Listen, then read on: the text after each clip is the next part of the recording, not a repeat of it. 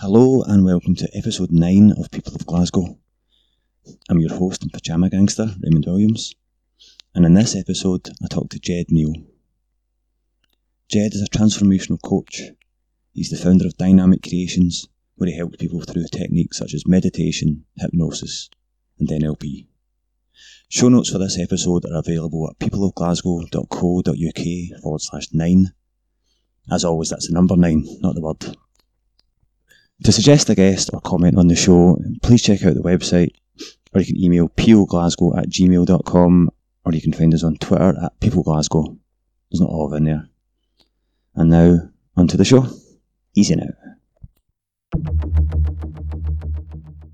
So just to set the table here, what is dynamic creation? So dynamic creation is really just a name I made up myself, Raymond. Um, I just had a wee look. I was going to start doing some some training, different courses and stuff like that. I was doing uh, hypnotherapy, NLP. Um, really, the idea to get into corporate events, and I just looked about different names, and it was in my mind for a period, and then I just dynamic creation. So I looked as what what does dynamic mean? Because I've done a lot of dynamic meditations and, and then creation. What does creation mean? So I just looked at them and then I got it from a thesaurus dictionary definition, and um, and just went with that. And how long ago did you start to get into things like the self help, hypnotherapy, all these things? Oh, self help is um, so I started meditating when I was nineteen. Um, At what age now? 41 now. So a long time ago, actually. And when, when, when I say meditation, it wasn't in the form that I, I meditate just now. So it was more um, breathing type techniques, yogic, yogic type breathing, and basic yoga exercises, um, which then evolved into um, meditation, different forms of meditation, which then evolved into to I went to see a guy called Jack Black, who's a Scottish personal development guy, who's done brilliant, fantastic. So I went to see him. He done a free event last August 2017 and uh, Legacy Hub and the Calton.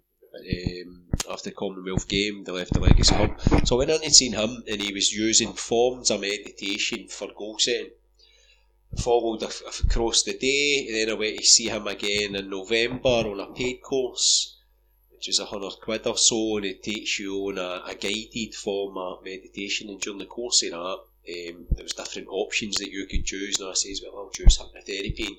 You go through this process, and that's where hypnotherapy came up. So it's been a that was a year ago almost, and um, and it's been non-stop ever since. Learning new courses, loads and loads of courses this year. It's incredible actually the amount of training and courses it's been. The time has been um, massive, massive amounts of time on that. So what's like the, the tipping point? What's the bit you step from doing it for yourself to doing it as a company? Aye, so so I've, I've always been a great believer that when you learn some information, the best way to reinforce that is to tell somebody else about it, to teach somebody else about it, because you, you learn it yourself.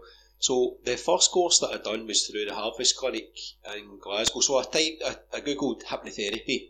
There's lots of providers come up. For some reason, I was drawn to the Harvest Clinic. Actually, when I'm talking about it, I believe I may have looked at it before as well at some point, maybe uh, certainly within a year before last year. Um, and they did a course through the London College of Clinical Hypnotherapy, and because it says international at the end of it all, it maybe Drews. So I phoned them up, and um, and they done a course, uh, four months, I believe it was, over a number of weekends, um, and it was a certificate in hypnosis and a certificate in stress and relaxation therapy.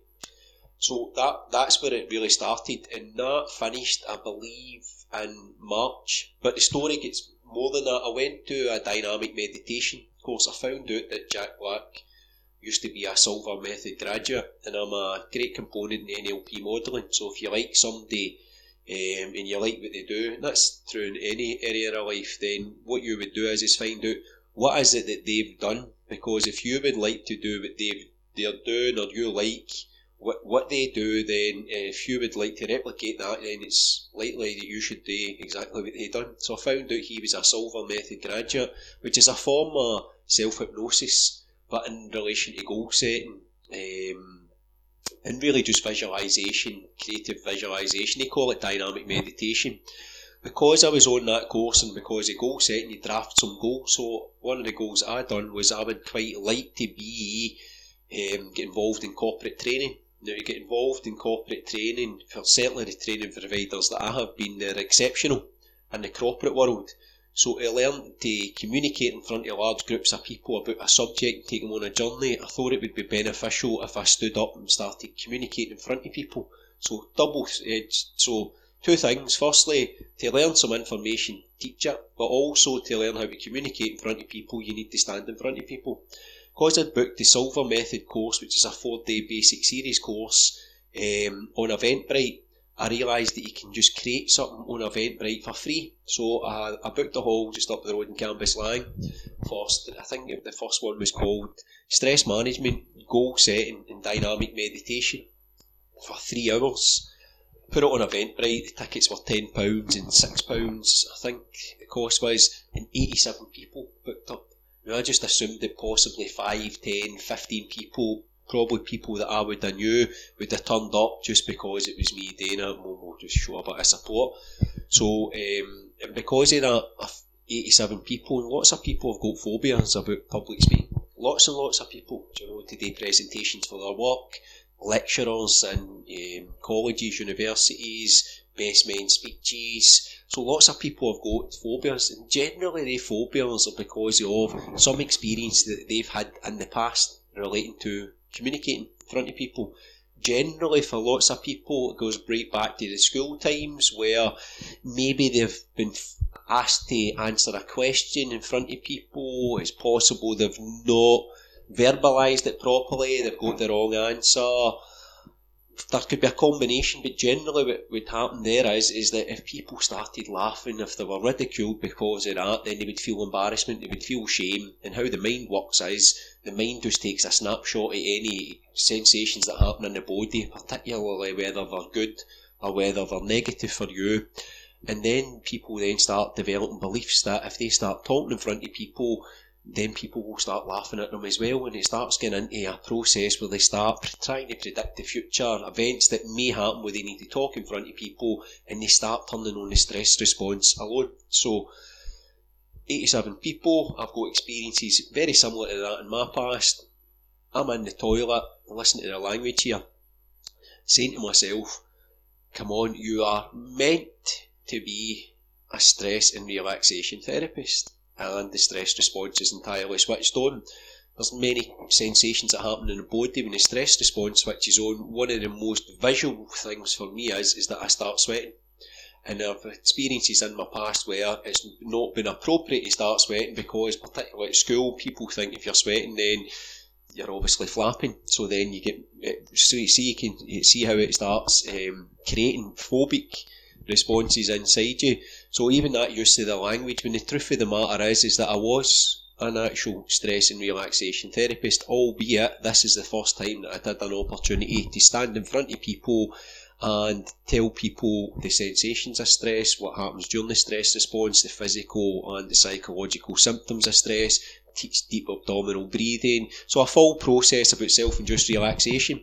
So because of that, it was a it was good feedback. So I looked at that seeing how I was responding in front of speaking people, the, the idea of doing this is that the goal is to go into the corporate world to, to teach people either managing change, stress management, coaching.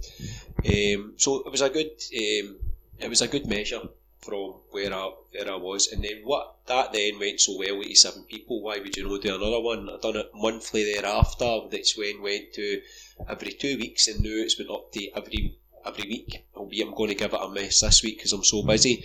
And a lot of that's just free. People are suffering from massive amounts of stress, teaching people different techniques about dynamic forms of meditation. Um, and as a result of that, within 13 times of doing that, I'm able to communicate much better. So now that I'm, I am getting into the corporate world, into businesses and organisations, charities, I feel as if I'm able to communicate much better. So the idea is is let's get there's the goal there.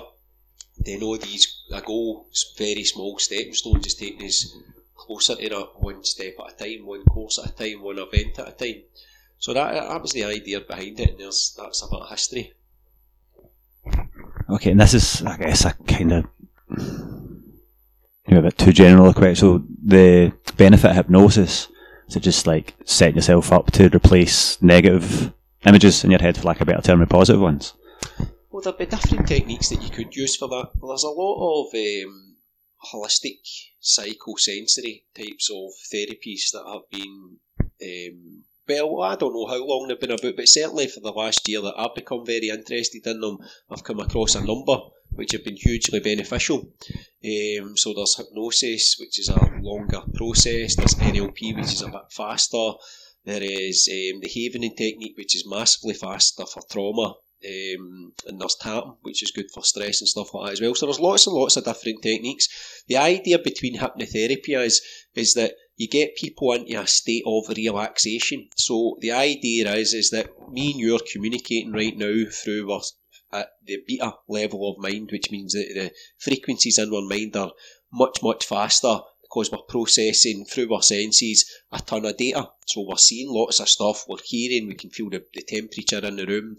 You would also sense, touch, feel. So as you say, people get a good sense of stuff. There's also um, smell and taste. So like tons of data is pouring into our central nervous system just now. My brain's moving to process that. Things that I'm saying just now will then you'll take this information, it'll go into your associative memory, you'll be looking to see if you can associate that with any past experiences. So there's lots and lots of stuff going on just now.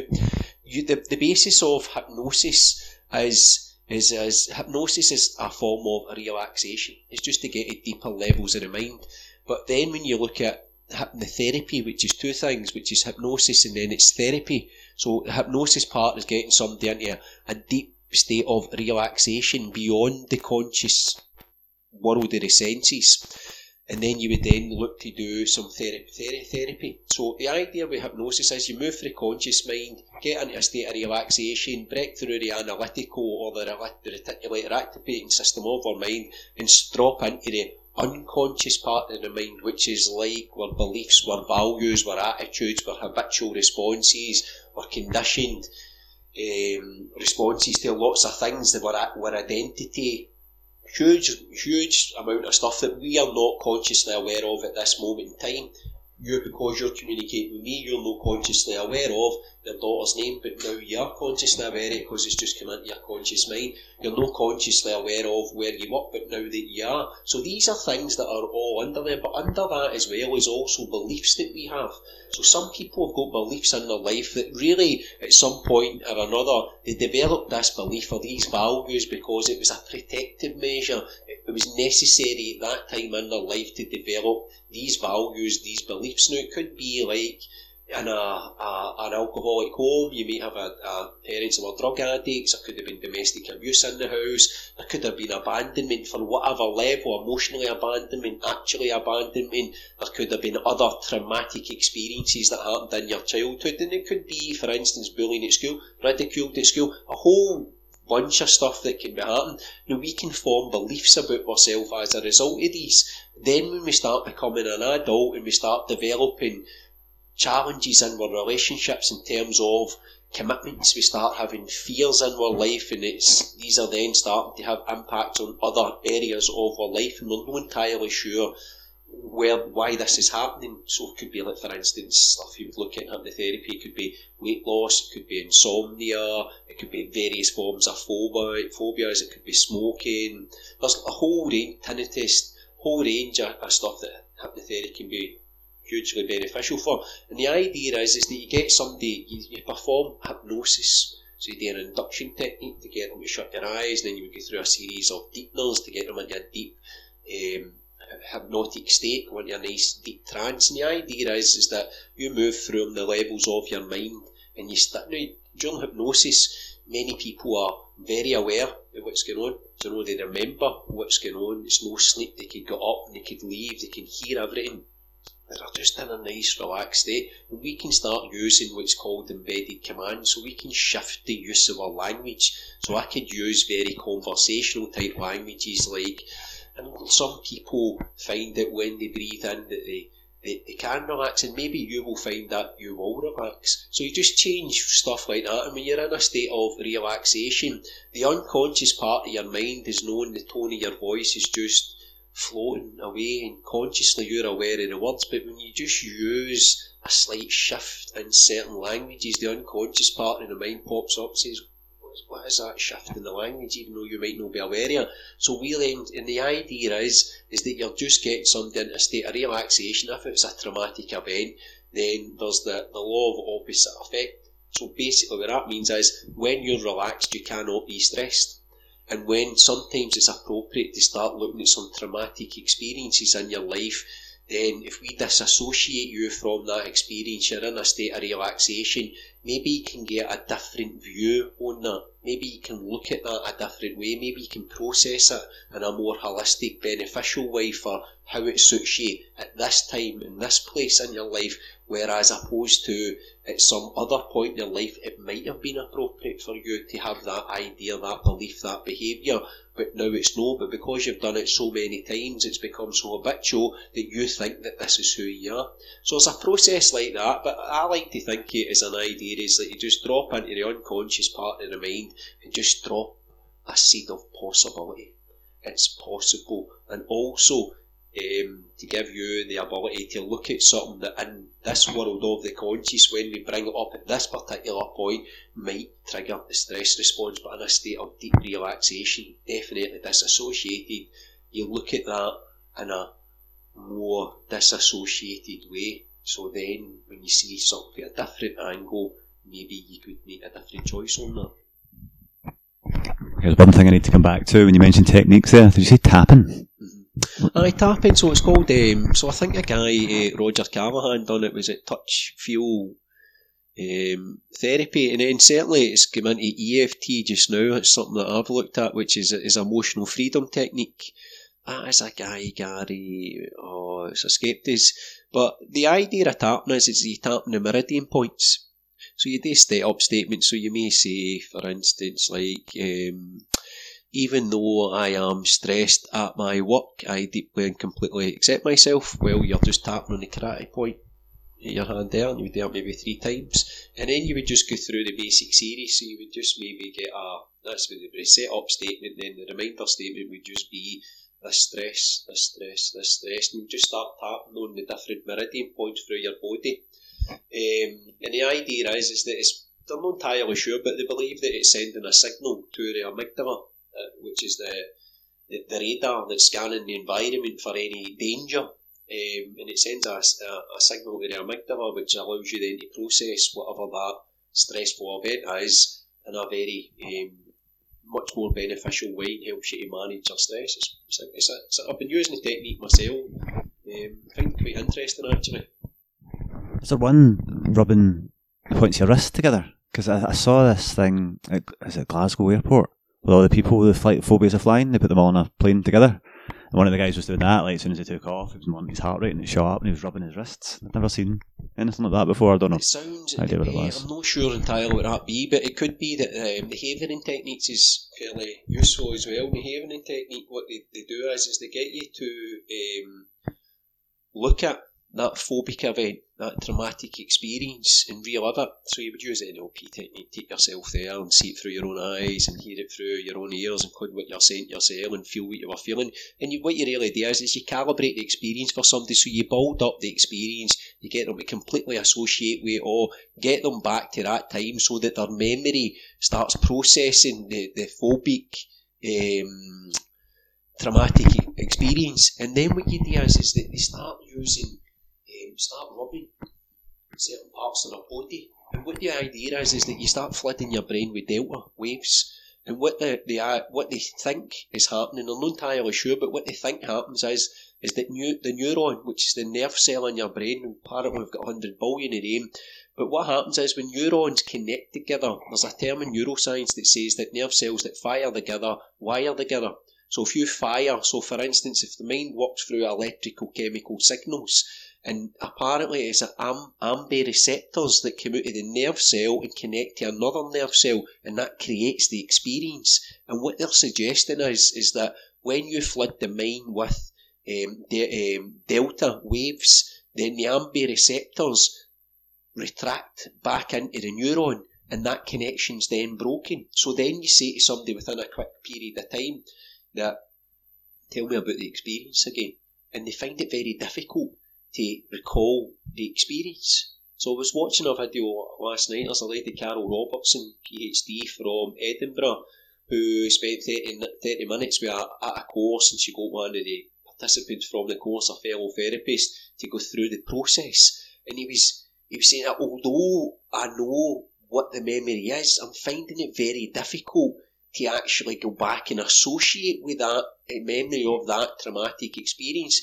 And they're not entirely sure why that happens, but certainly they think that certainly delta waves are flooding the mind when it's going on, but people are not able to recall what the traumatic, stressful, phobic response is, and it happens almost instantly. It's it's bizarre, but um, it seems to work.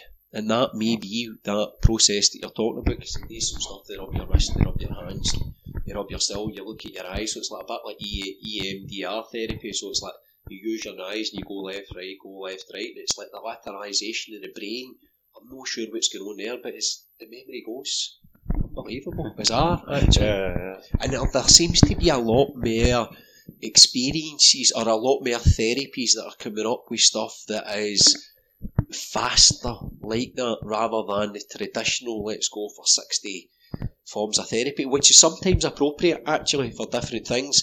The reason I came into that havening is uh, I went to a charity event with a lady called Anne Rowan who runs Chris's House Suicide Charity in Airdrie, which is fantastic. Anne's got her own story to tell, which is um, her son committed suicide. She went into two years of absolute hell. To climb out of that hell, she set up a house in Airdrie called Chris's House in memory of her son to for suicide prevention, suicide training, but just a safe house for anybody that's of low mood, that's suffering, um, or got suicidal thoughts, that they can phone that, it's, believe it's man 24 hours a day, and it's just a safe haven.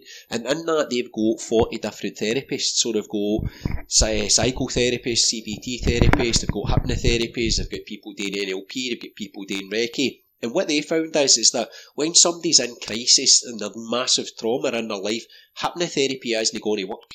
So you're not going to get somebody into a nice relaxed state when they're just ready to kill themselves. And they found that the most beneficial was havening. And then when they got the traumatic experience it died down on them al- almost instantly, then they were able to go through a, a longer term therapeutic outcome. So when she mentioned that to me, I then went and looked into it a bit. So I'm going to go and do that on the 27th and the 28th of October uh, with that lady, Carol Robertson, in Edinburgh. So it, it seems as if it's uh, it could be another tool technique which may be beneficial for some people. I'm not entirely sure if it would be beneficial for everybody because I don't know that much about it at this point. As these questions get slightly more general now, so you're part of what you do is encouraging people to find ways to get to a, for them as a successful life. What would you say the components of a successful life?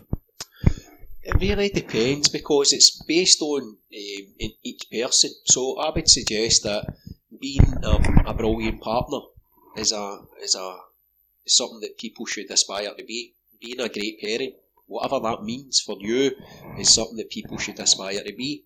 Being an exceptional business person, if you're in business, it should be what you should aspire to be. Being a tremendous employee or, uh, in your career it should be something you should aspire to be if you are in that career. Now, if you break that down, if you're a teacher, so I was talking to 28 teachers, teach them stress management at their in service day on Friday there, which two days ago, and the idea is, is what would you be a teacher for? Why are you a teacher?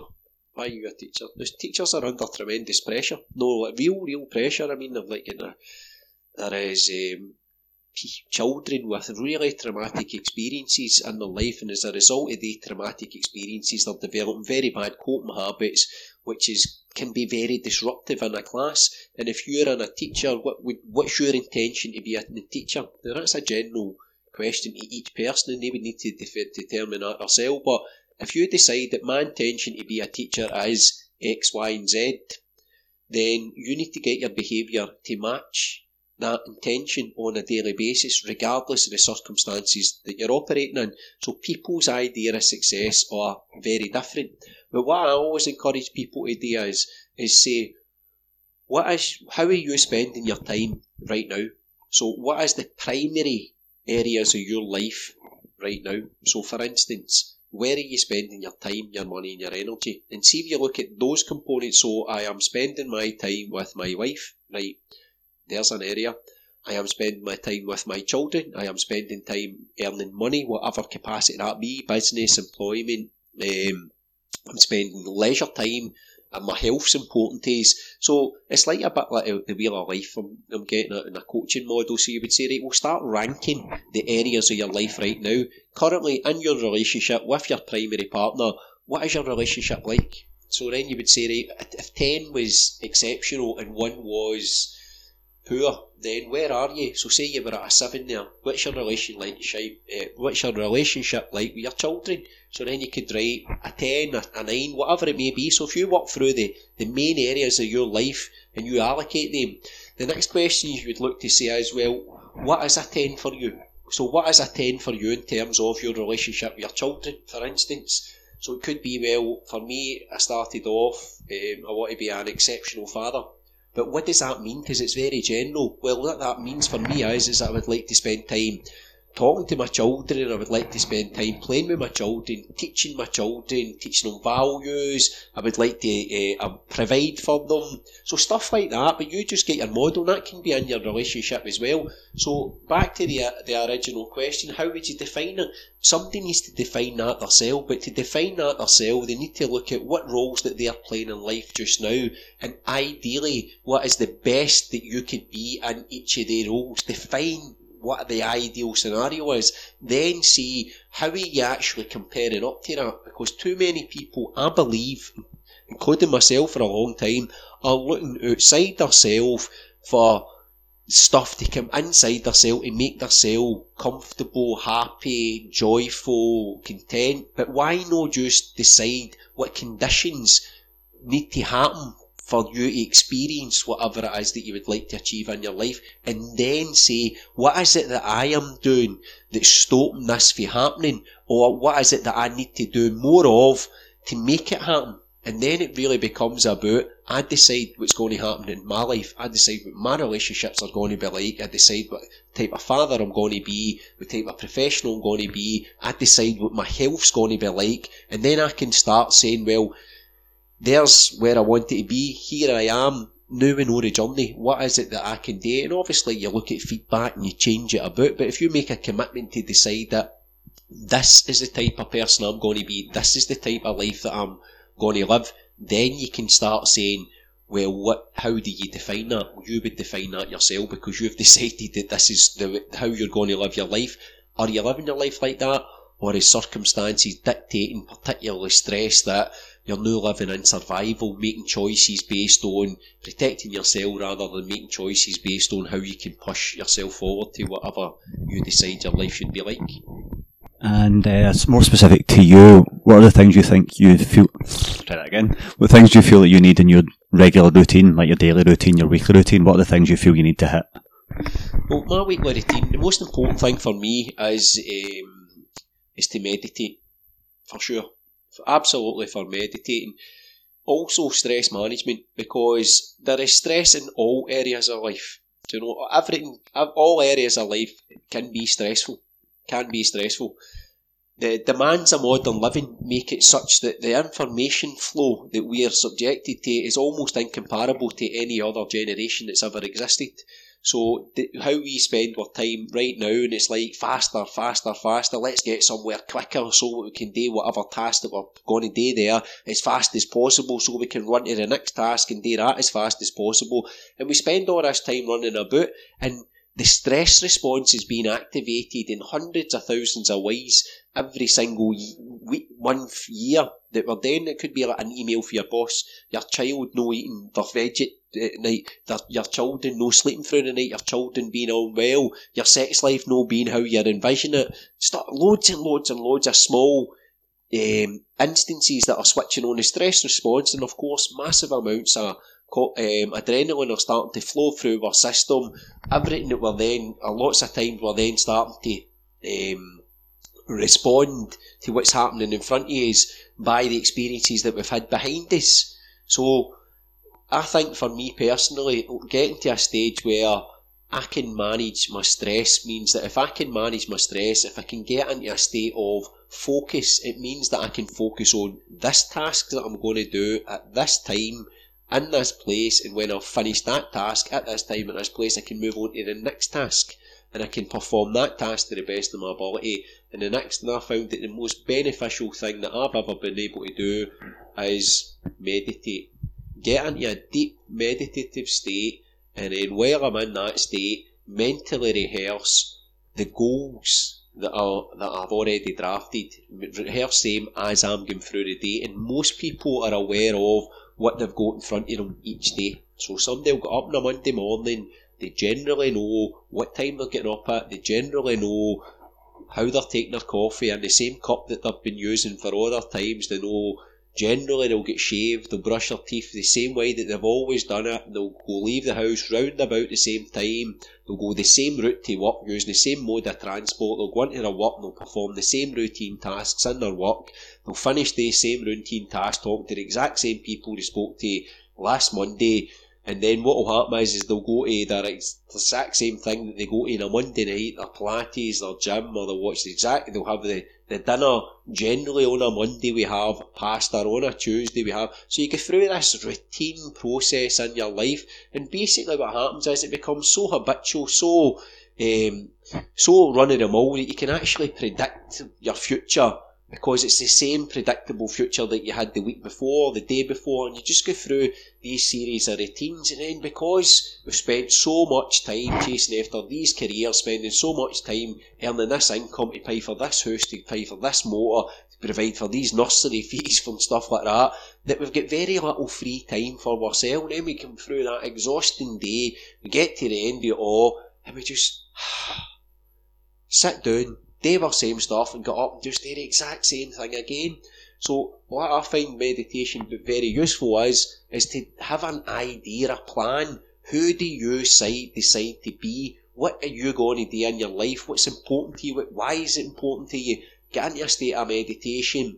While you're in the operating system of the mind, the unconscious part of the mind, become that. So if I'm on a Monday morning, I know what I'm going to be that day, I'll say one of my goals is to be an outstanding in my work environment. So while I'm, before I'm in my work environment, I know what clients I'm meeting, I know what day I'm going to have, I just mentally rehearse being massively confident, being a great communicator, managing the meeting well, delivering well, communicating whatever it is that I'm looking to communicate in the best way that I could be. And then when I do that, I say, how would it feel if that was the case, it would feel I would feel confident, I would feel fulfillment, I would feel energy. Then I just feel confident, fulfillment, energy in a matter of seconds, and then I move on to the next task. Right, I'm going to spend, I'm finished my work now, I'm going to be in the house for two hours. How do I want to be? Well, how's my model of being uh, an outstanding or the ideal version of myself as a husband? What's my ideal version of myself as a father? Because now that's the role that I'm in two hours. I'm my husband and I'm my father. We're having our dinner. So then I go through that and then I say, right, what am I going to do after that? So I just mentally rehearse my day, but I always um, visualise the main goals. So I spend a bit of time being in the corporate world, doing what I'm doing in the corporate world. The reason I'm in the corporate world is it pays much more money, which means that it frees up a bit more time that I can go and do the work for people who cannot afford that. Lots of charities, care experience people, Chrissy's house, the chat, lots of different places. I would love to give more of my time for the people who can't afford that because they need it, but they just can't afford to pay it. So if you go into corporate world and train 100 staff for a corporation at X amount ahead, it's cheap for them, generates massive amount of income for me, and it frees up my time and then I can go into rehabs, I can then go and do stuff for care experience young people for charities that are mental health charities and stuff like that that are requiring mass skills but cannot afford to do it, unfortunately. So I think the greatest thing that anybody can do for themselves is learn how to meditate. And in an ideal day, how long would you meditate for? I would suggest that, so it varies, but Somebody just starting off, when I start somebody off with meditating, I normally get them to do deep abdominal breathing to flush out the toxic chemicals of stress for three minutes. I then teach them an induction technique, which is being a bit mindful and using your breath just doing a body scan.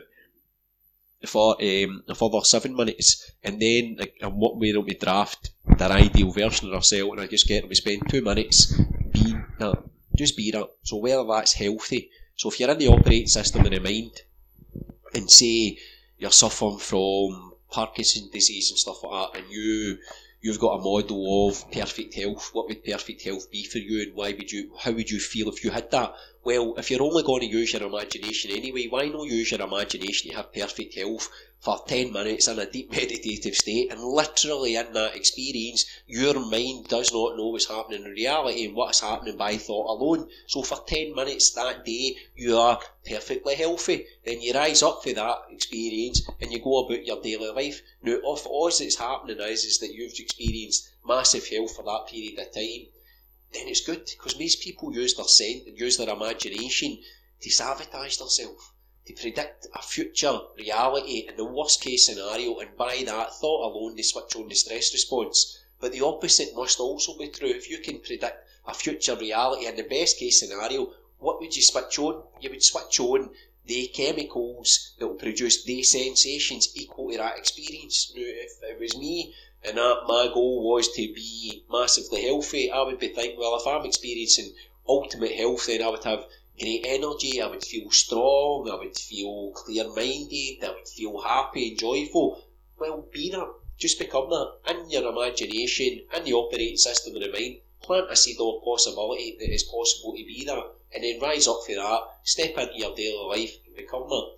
Now that's using health, but you could also use that for confidence.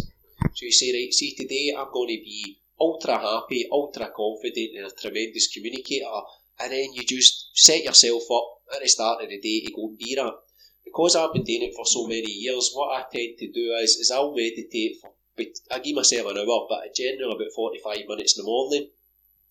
I will then, throughout the day, do a series of deep abdominal breathing or some tapping. I will sometimes do 20 minutes of meditation at lunchtime um, again, just visualisation, and I'll probably finish with about 45 minutes to a, an hour at night time as well. So, normally my routine works like this because I have got so much um, studying going on and so much retraining. My routine normally goes half past five, I wake up at, I meditate to half six. From half six to nine o'clock, I'm having my breakfast in here um, and also studying. 9 o'clock to 3 o'clock, I'm doing tax consultancy and accountancy type work. 3 o'clock to 5 o'clock, I'm doing either studying, seeing one to one clients, or planning um, workshops and events. 5 o'clock to 7 o'clock, I'm in the house with um, my wife and my boys. And then from 7 o'clock to 10 o'clock, I'm either doing workshops, I'm in rehabs, training people, I'm doing one to one clients, or um, I'm in the house. So family time massively important as well. Always um, allocate a day for the family at least in the weekend. So either full day Saturday, Sunday would be generally day stuff. The nature of the training that I've been doing for the last 12 weeks or so has meant that the weekends have all been training. So that is a massive, massive work task force, and there's a number of things that can happen inside that that can fling that out the window or push it to the side or move things about. I would only be able to do that if I am of managing my own stress levels, if I'm really looking after myself, and I find it very beneficial that that time of meditation, I see that as a time of creation. So I am creating a future reality and I am literally creating the synaptic connections in my mind as if the event is actually happening. So, say you're at a party tonight, let's have an imaginary party tonight, and someone asks what you, what you do, what do you say? I would tell them I'm a transformational coach. That's the language that I use. Now, the reason I use that language is I heard um, one of the trainers who's been training us in coaching in NLP, um, that's the term that she, she uses. She says she is in the transformational business, and that's what I use. I am a transformational coach. To help um, achieve that, I use a variation of hypnotherapy, NLP, dynamic meditation, stress management, and hypnosis. That's that's the base, and life coaching as well, um, personal performance coaching.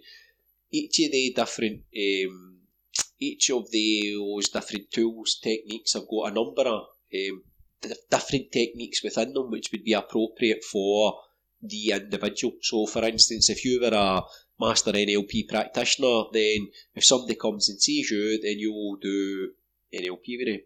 Generally, people that's involved in NLP, which has got two functions actually.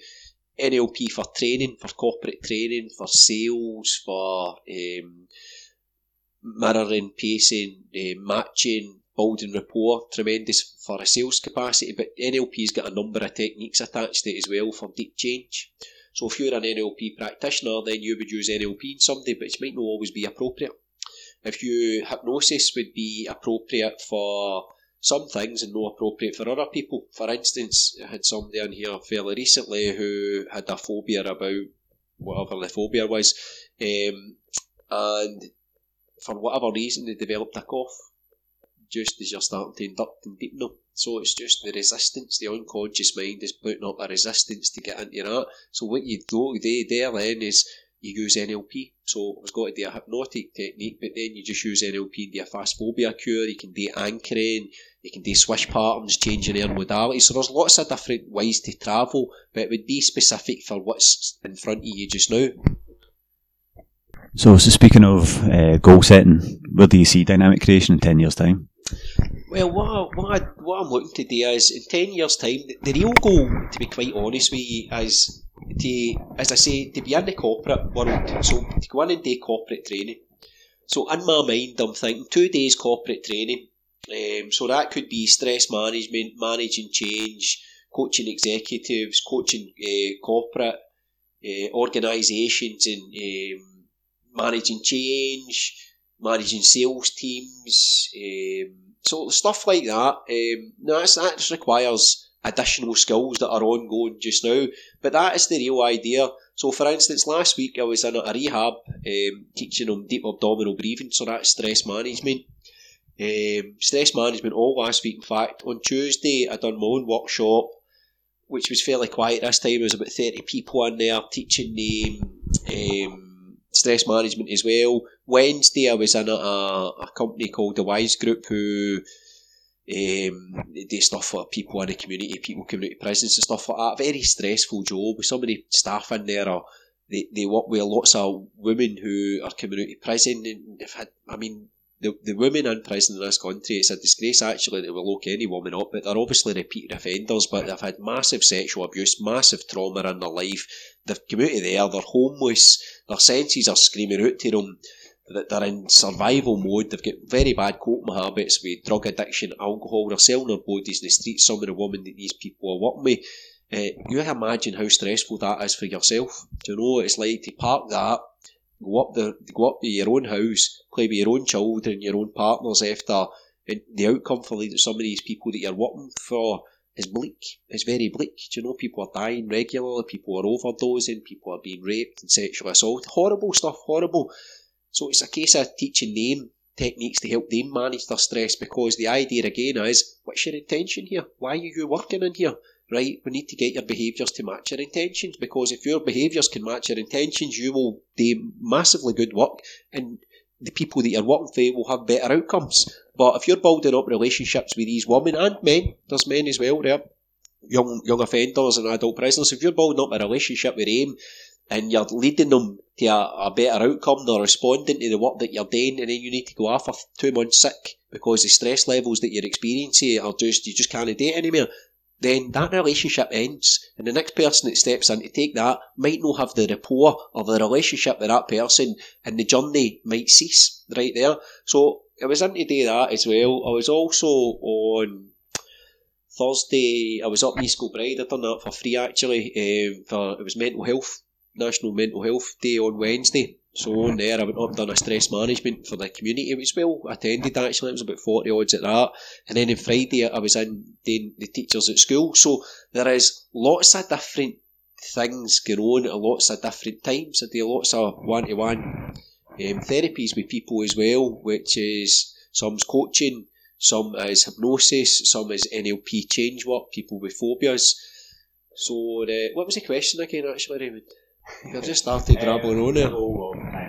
Aye, so the goal, so aye, that's it. So the goal, the real goal there is to get into the corporate world because the idea is because I was in the care system myself, you know that, do you know that? Right, aye, so I was in the care system myself, had massive trauma in my early childhood, it meant that by now I'm not sure if this is primary five or primary six, um, but I have never been to school since then, so I had to leave the educational system at that point. I was so ashamed about the fact that I was coming from a children's home in the first place.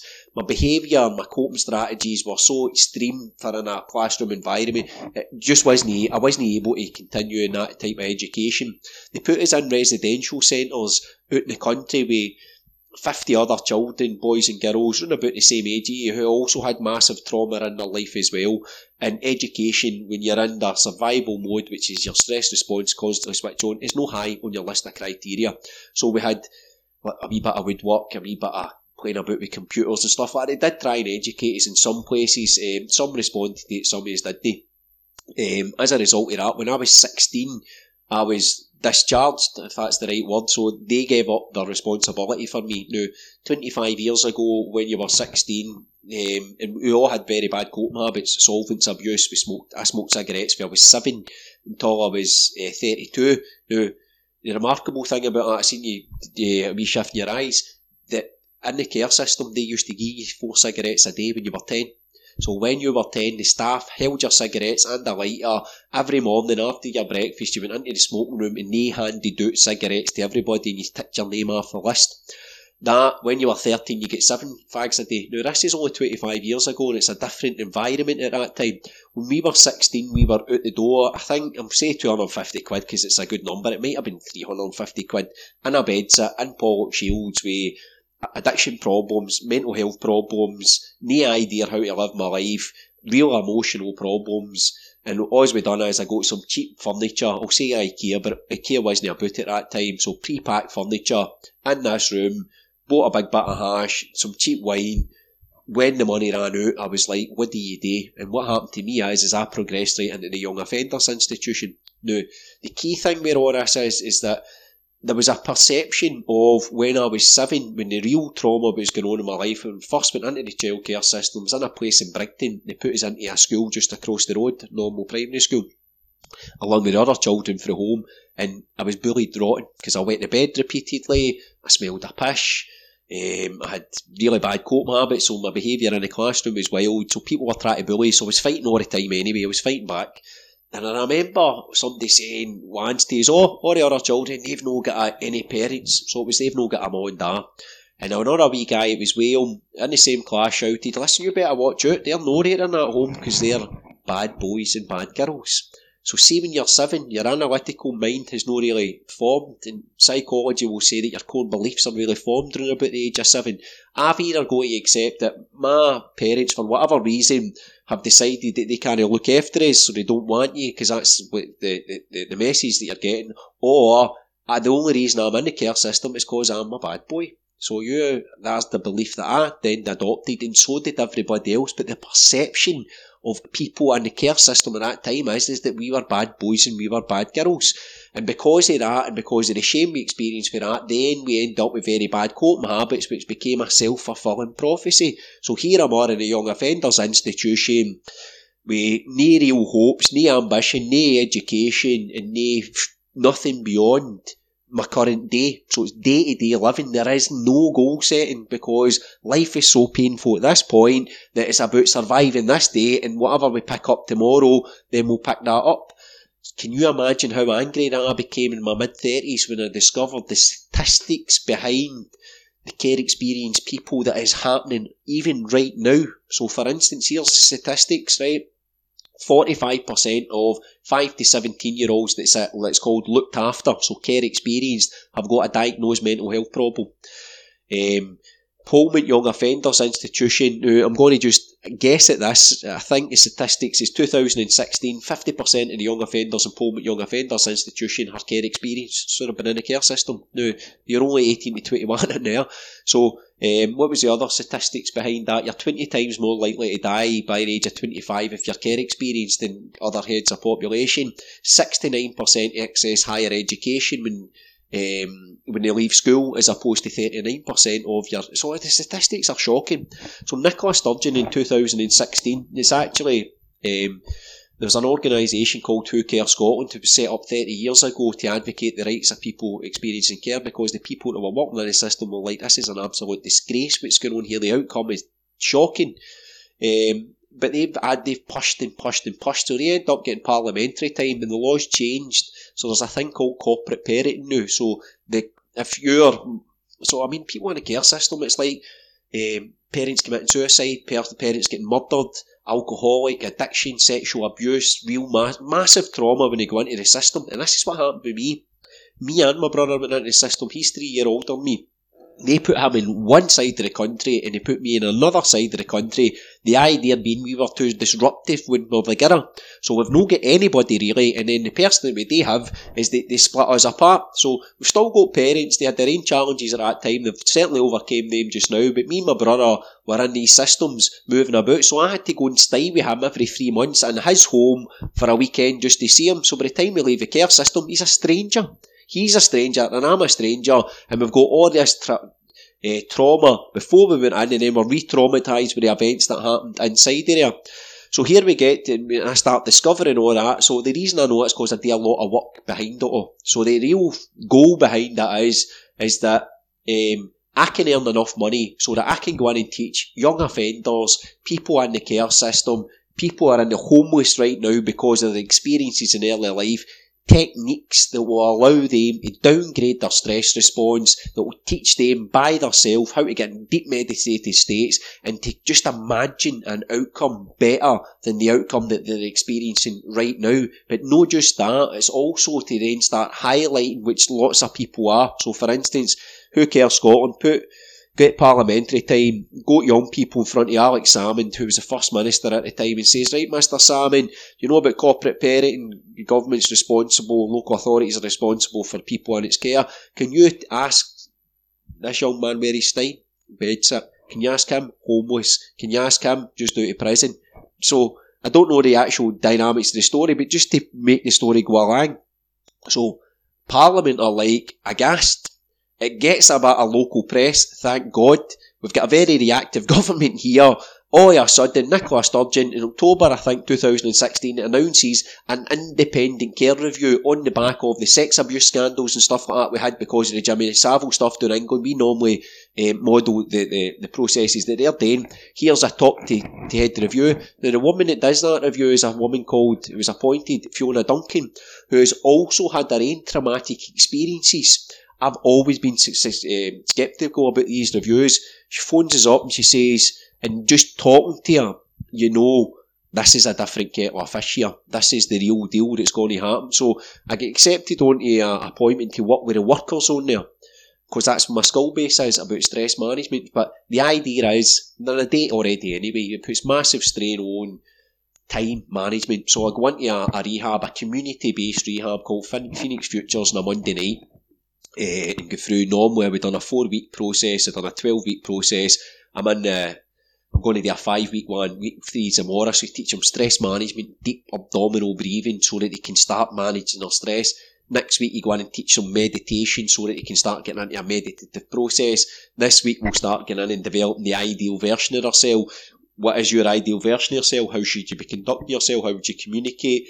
Then we build that model. What's your ideal job? What's your ideal as a parent? What's your ideal as a partner? Stuff like that. They develop their ideal. Teach them how to do that. The idea is they get into a deep meditative state and become that mental rehearse in the morning. Your ideal version of yourself is to do X, Y, and Z, is to respond to adversity like this, is to deal with difficult emotions like that read it every day, go into the meditative state, become it, mentally rehearse, right, you're going to go to this appointment today, that how does your ideal self deal with that appointment? You're going to experience this today, a difficult conversation, maybe a job interview, maybe you're going to go into volunteering, your stress response is switched on, you're full anxiety about that. How does your ideal, so just getting them to put yourself in these positions just so that the belief, the seed of possibility is grown inside them. But the real thing that I think is is that people who are working with young people in that environment are experiencing, the workers are experiencing unprecedented levels of stress. Do you know, and the statistics for the health and safety executive will tell you that they're dropping off the edge of the cliff like flies. After six years, they need to leave that place. And where Armour is, if you go into that with nominal training, by the way, very nominal training, if you go in there with nominal training, you build up relationships with young people, you become very experienced, you know how to manage young people, you know their moods, their temperaments, you know how to reach them, you know how to guide them on a better outcome. But because of what you're experiencing in your work environment, you need to leave after six years. Where does all that experience go? So the idea being that we can equip the workers with a far better um, set of self-care techniques that will enable them to then get their intentions, their behaviours to match their intentions because we've got this model just now which is CBT. Look, there's different projects running different things, but normally cognitive behavioural therapy is the therapy that people are using for uh, young offenders and in the care system, behavioural therapy. But it's not always appropriate.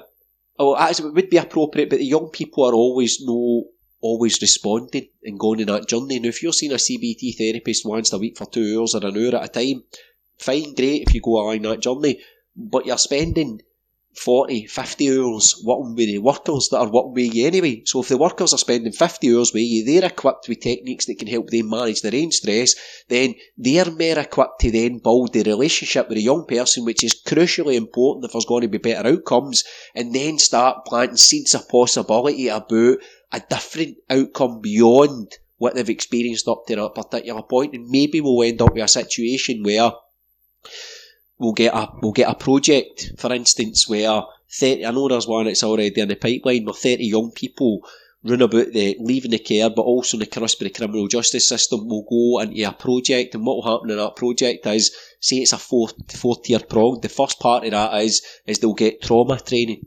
So they'll be tra- they'll be trained in how to deal with their own trauma with lots of different psychosensory uh, therapies, meditation, yoga, EFT, tapping, could be self hypnosis, could be self meditation. There could be lots of different stuff. So that the, the details are a bit sketchy. The second part of that process will be vocational educational type skills. The third part of that project will be then work experience using the um, educational vocational skills that they've learned, and the fourth part of that project will be full time employment. So the idea behind that is an 18 month project, consistency with that. There'll be lots of support wrapped around about the young people go through the process. They'll get paid a living wages or going through it because it's crucial that they, they that needs to happen. And at the end of that 18 month period, they've had enough techniques and enough support that they can manage their own traumatic response, um, stress responses and now they're in the work environment, they can get self respect, self love, and by that, maybe the, the if we can roll that model out successfully, maybe the instances of young people leaving care will be bit much better outcomes, better outcomes for young offenders. Because quite honestly, what is the point of sending, and even the government's talking about sending people to prison for 12 months when all that they're experiencing is we're criminalising people's responses to massive traumatic experiences. Do you know, if, so a young person's been sexually abused as a child, went to the care system, re-traumatised right through the board, education's no high on the list, they then get discharged for all that, their bad coping habits result in uh, criminality, because they've been up front of a judge, oh, he's got a terrible outcome in his life, right, we'll give him that chance, that chance, just because they don't take that chance, now they end up in the criminal justice system, and now you're a criminal instead of a victim of the circumstances in your life. How can we help these young people um, and adults to reintegrate back into society, believe that it's possible for them to then go into education, to go and get a job, to use the resources that me and you are able to use on a daily basis. And if we can start doing that, then what happens is the intergenerational um, cycle of um, unemployment, cycle of abuse, cycle of traumatic experiences, imprisonment, then that can all start shifting as well. And the, the, the Scottish Government are absolutely talking about 12 month prison sentences. Let's get them away, get them into more community based structural rehabilitation stuff. And there's the advent in prisons now of recovery cafes and lots of good stuff going on. So that's what really that I want to do. Unfortunately, that type of work doesn't pay a lot of money, and that's why I need to get the skills, the ability to go into the corporate world that will pay that over a course of two or three days, gives me the amount of salary that I need to support my family, uh, give us the life that we think we deserve, but also allocates two days that I, I can start getting involved more in these types of projects. So that's the real goal for Dynamic Creations. Yeah, so basically, like you set up at childhood kind of set up for failure. You know what I mean? Like, obviously, you've managed to escape that. What would you attribute to? Meditation. So when I was 19 years of age, I was in um, Dumfries Young Offenders Institution. Um, now at that point, I'm believing like there's something fundamentally wrong with me. Do you know, there must be my. I know that my behaviour's extreme, but I'm, I'm not even really questioning it. I'm just rolling with it. I'm in a very violent environment. Don't forget, at this particular time as well, in the early 90s, we had massive radicalisation in the local communities in Glasgow, certainly the disadvantaged communities where knife crime was rampant. So people were going to school with knives. So I've got a few knife wounds on me as well. Other people, when we went into the prison systems, people were getting slashed and stabbed all over the place repeatedly. So we were in a situation where my stress response was already up. Every home that we went into, it was like getting into a, a mini young offenders institution, regardless of the, out, the outcome. So when I was in there, I was in uh, my behaviour was so extreme while I was in there. I was in it's called the Digger, not the, the magazine, the cheap magazine is about just now, but it's the segregation unit. I'd been in there for a number of months, and there was an organisation called the Prison Ashram Fellowship, who were massive in America, went into all the main institutions there, there taught prisoners yoga and meditation as a means of valuing themselves because if they value themselves, then it's likely that they'll start valuing people round about them. Now, now, people who have been involved in Eastern traditional um, practices know that. Know that anybody that's meditated for a long period of time will never know meditate. Do you know that's an absolute fact because the benefits that are accruing. So what happened is, is I got some literature after me came into that establishment. I got some literature and started these yogic type breathing techniques and meditation. Within six months of that, I'm in the education department.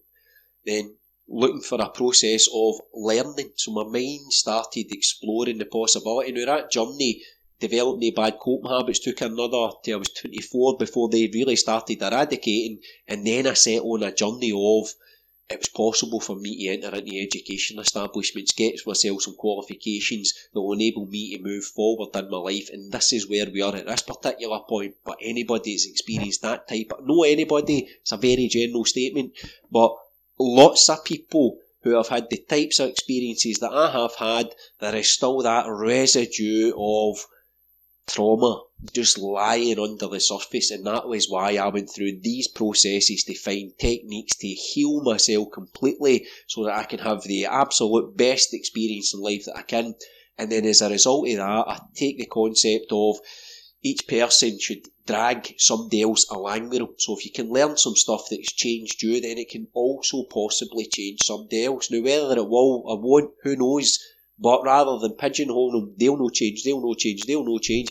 Give them the techniques, the tools, the opportunities for them if they so choose. Maybe they can have the same type of experiences for me. And this is where I am with then I look back and I go, my past is absolutely my greatest asset because I look back with it, no with trauma, no with shame, no with guilt, but with feedback, experience, and just realising that at that time in my life, I made some choices that had I had new information, if I had, uh, then I would have made a different choice. But I made the best choice I could at that particular time. Looking back, I would say that that is probably the worst choice that I could have made, but the intention at that time was this is the best choice that I can uh, make.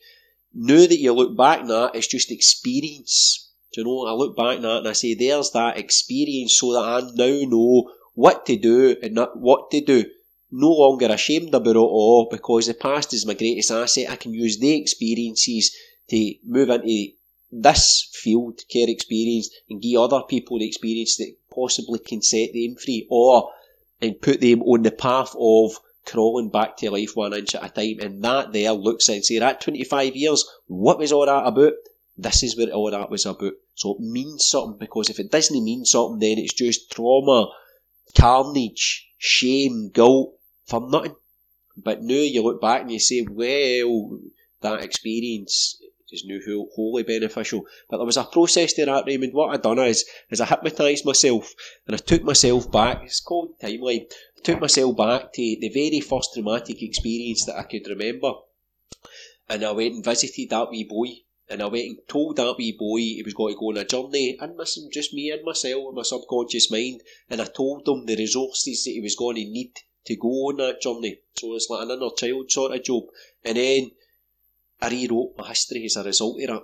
And because I rewrote my history, I was able to reassociate what had previously been massive tra- traumatic experiences. And how trauma basically works is you have an experience which is such an emotional quotient um, that your mind picks up, looks at the sensations in the body, looks at how you're interpreting the sensations in such a negative way, it could be shame, guilt, um, horrible stuff. The mind takes a snapshot of that, like a hologramic image, encodes that with the emotion that you felt at that particular time fear, anger, rage sticks that into long term storage called a memory, and then your senses, through the amygdala, sensory data starts flooding in through what you see, hear, or feel. That's generally the ones, but also what you smell and what you what you taste. And what happens there is is that your brain associates that with any past traumatic event. I am seeing something that reminds me very much like that last time, and the amygdala goes like that. Get ready, switches on the stress response. Nanoseconds, signal goes down your uh, spinal cord, bum, adrenal glands start pumping, your heart starts going through your chest because it needs to get oxygen rich blood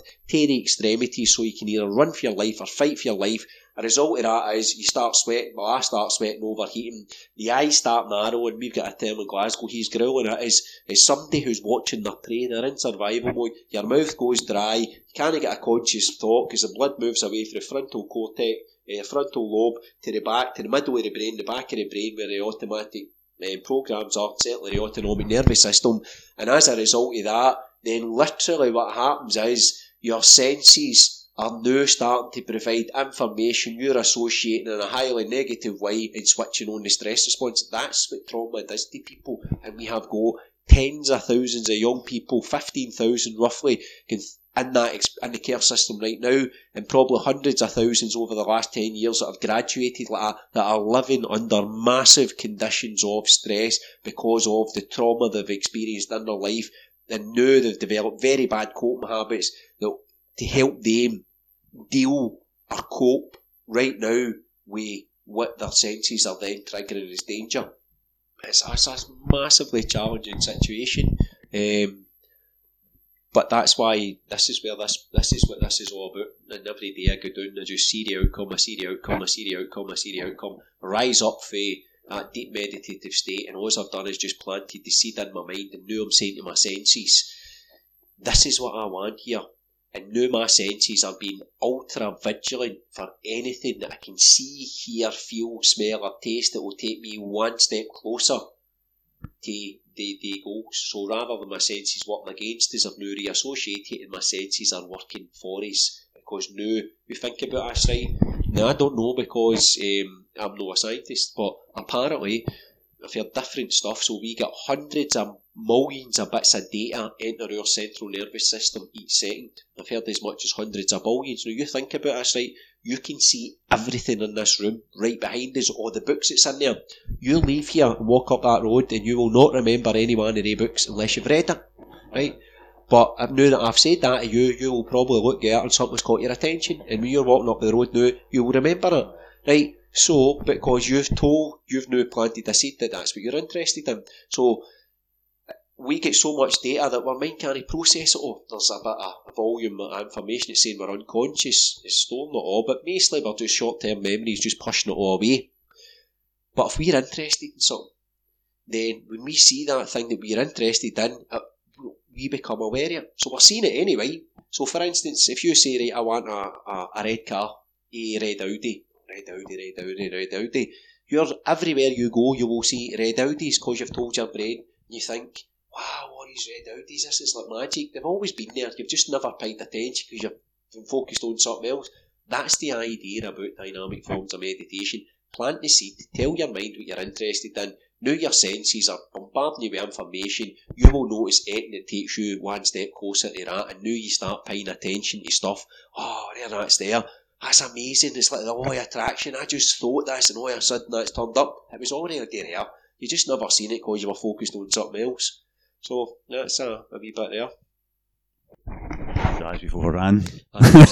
Hello here. Um, I'll hit you with the final question then, just for the listeners, if there's any sites, social media, books, anything like them to check out. Aye, definitely. I would. Uh, good resources is always uh, Eventbrite. There's loads of stuff on Eventbrite. Look at your local area, type in meditation, hypnosis. There's people, there's guys like me out there. Um, doing all sorts of workshops regular. Some will be great and some will be rubbish.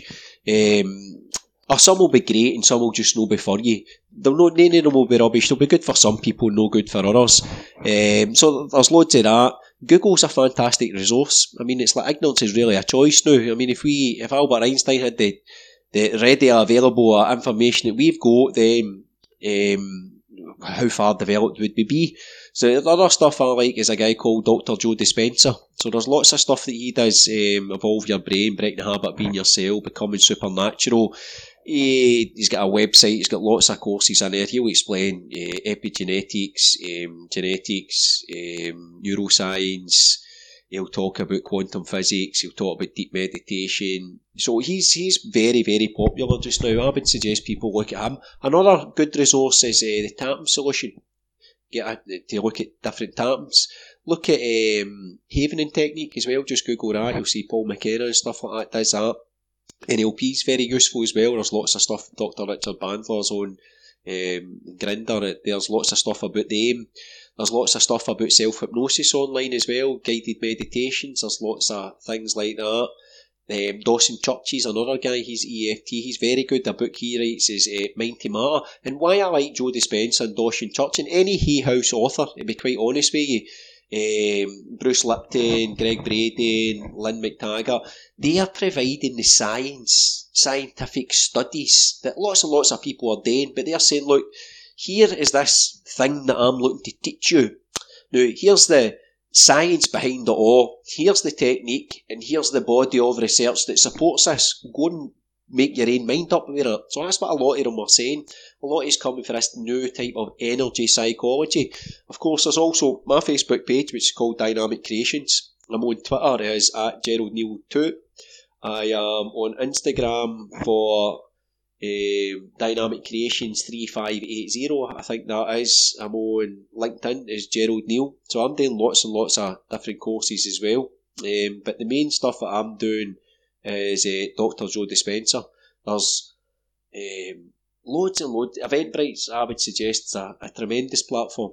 Really quite a tremendous platform. But the way that it works is if our mind's a reflection of everything that we've ever experienced up to this particular point, and if we just go into a habitual habit of getting up, drinking our coffee, getting up at the same time, going to the same work, talking to the same people and stuff like that, then all that we're doing is, is that we're just repeating everything that we've always done. And if you always do what you've always done, you're always going to get what you've always got. So if your life is not giving you exactly what you thought it was going to give you at this time, if you keep doing the same stuff, it's likely that it's still not going.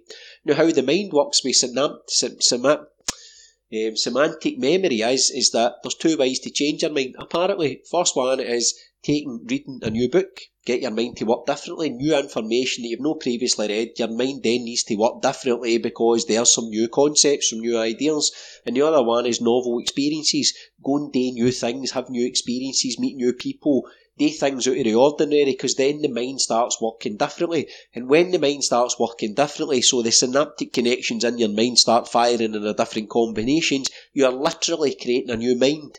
And if we create a new mind, then what we're learning basically becomes building blocks that we can use to piece together concepts, ideas for new experiences in life. And I like what Joe Dispenza says. He basically says that if you keep on having the same thoughts, then based on these same thoughts, you're going to have the same menu of choices. Now, based on these same menu of choices, that you're going to act or behave, you need to do something. So you're going to have the same actions and the same behaviours. These same actions and these same behaviours will lead to a experience, and that experience will create some feelings, and these feelings will create many the same thoughts, which means many the same choices, many the same actions, behaviours, many the same experiences, and many the same feelings. And now our life is just this predictable model but if we can generate new thoughts through new experiences or new information coming in, it means that we'll have another choice a choice that we never had previously because we're having different thoughts. And that different choice means that we can have a different action and we can act and behave in a different way. And if we act and behave in a different way to our wife, to our children, in our work environment, for our health, then we will have a different experience. And that different experience will create a new feeling. And that feeling, if we do it often enough, will create many the same thoughts. So we'll start thinking and feeling, feeling and thinking in a much more positive, holistic, beneficial way that will serve us better than the previous model. However, if your life working fantastically well, you just keep doing more of the same stuff. Most people are experiencing some challenges in their life. Stress is a massive, massive issue. People are using the chemical model of stress now, which might be appropriate for some people and it might not be. However, if we are taking chemicals to lie on the receptor sites in our cell because we're experiencing massive amounts of stress in our life, it's likely that the lifestyle choices that we've made will be still the same choices that we are making. So we'll still be in the same environment, doing the same routine tasks, talking to the same people, and if that's what's causing the stress, just taking a chemical to numb that receptor site so we don't feel it isn't going to change the external circumstances.